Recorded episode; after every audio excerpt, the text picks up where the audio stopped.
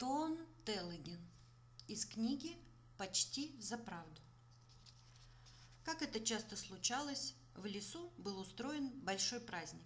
И, как всегда, это был самый пышный праздник во все времена.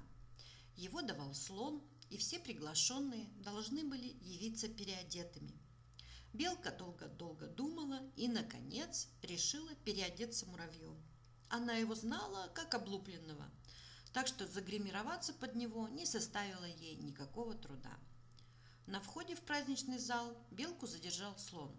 «Э, муравей! Вход только в маскарадных костюмах. Иди переодевайся». «Да, но...» «Никаких «но». Беги домой и быстренько переодевайся. Да так, чтобы тебя родная мама не узнала. А тогда милости просим. К слову сказать, у нас сегодня исключительные сахарные прутики».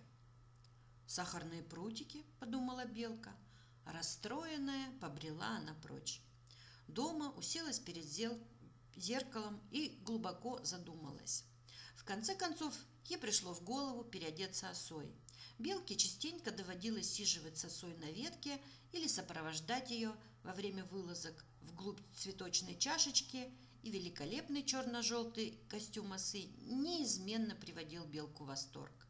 «Где-то у меня там что-то такое было», – подумала Белка, и из пары буковых скорлупок и смолы в рекордно короткое время смастерила себе элегантный осиный костюм.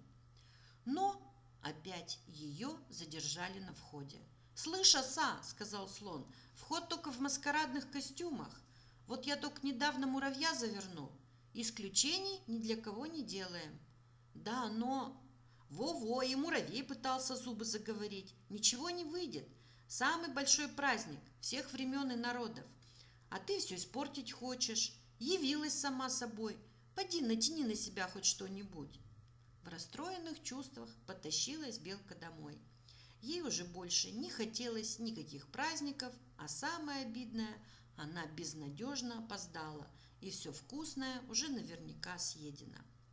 Издали до нее донесся топот сороконожки, и ей представилось, как земляной червяк пляшет там меж столов, ломящихся под тяжестью блюд с пирожными.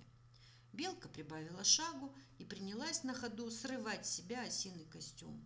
Дома она швырнула его в угол, обернула хвостом собственную талию, кусочком смолы заклеила глаз собственным ухом и в таком виде явилась обратно. «Ого!» – сказал слон. «Смотрите-ка, кто пришел!» Класс, просто класс. Тебя так сразу и не признаешь. Слон все еще ломал голову над тем, кто же это догадался переодеться белкой. Муравей или оса? И когда белка уже вознаградила себя первым куском орехового торта, земляной червяк продолжал выделывать изящные па в бальной зале.